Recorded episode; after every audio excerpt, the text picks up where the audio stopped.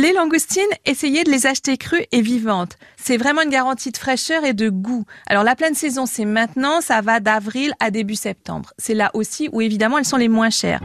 Donc les langoustines, on les vend en fonction de leur taille. Donc celle-ci est déterminée par le nombre de bestioles au kilo.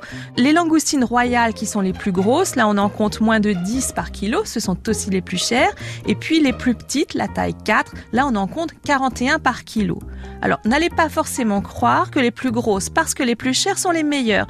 Personnellement, je les aime de taille moyenne. Je trouve que la chair a un goût qui est plus subtil en bouche.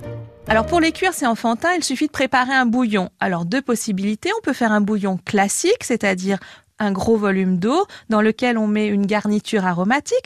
Donc ça va être un bouquet garni, du thym, du laurier, du persil. On peut mettre du verre de poireau, du céleri branche, de la livèche, qui est une herbe qui va très bien avec les poissons. Vous allez trouver ça dans les marchands d'herbes un peu pointus. On l'appelle aussi l'herbe à magie soit un bouillon plus asiatique. C'est aussi intéressant, ça marche bien avec la langoustine. Donc là, à la place de ces herbes aromatiques dont je vous parlais, vous allez pouvoir mettre de la citronnelle. Donc on peut fendre le bâton en deux ou légèrement l'écraser pour qu'il exhale plus de saveur.